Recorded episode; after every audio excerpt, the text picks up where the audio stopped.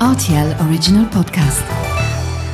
Sans-moi ça, Les faits vont peur. Et la farce La vie, c'est une farce.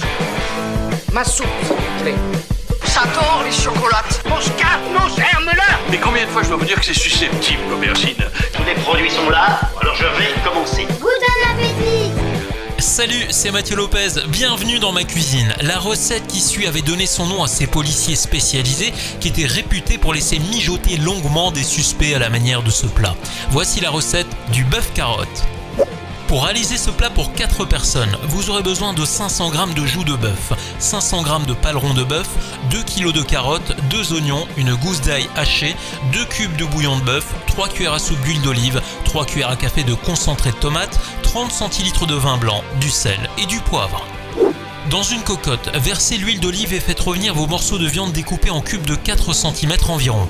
Ajoutez les oignons ciselés puis l'ail haché, puis déglacez le tout avec le vin blanc à feu vif en prenant soin de ne pas faire brûler l'ail au fond de la cocotte. Grattez les sucres au fond, baissez votre feu, ajoutez le concentré de tomate. Enfin, vous délayez vos cubes de bouillon dans un demi-litre d'eau et vous versez le tout. Enfin, recouvrez d'eau à hauteur de votre viande. Laissez maintenant cuire le tout pendant 1h30 à feu doux environ.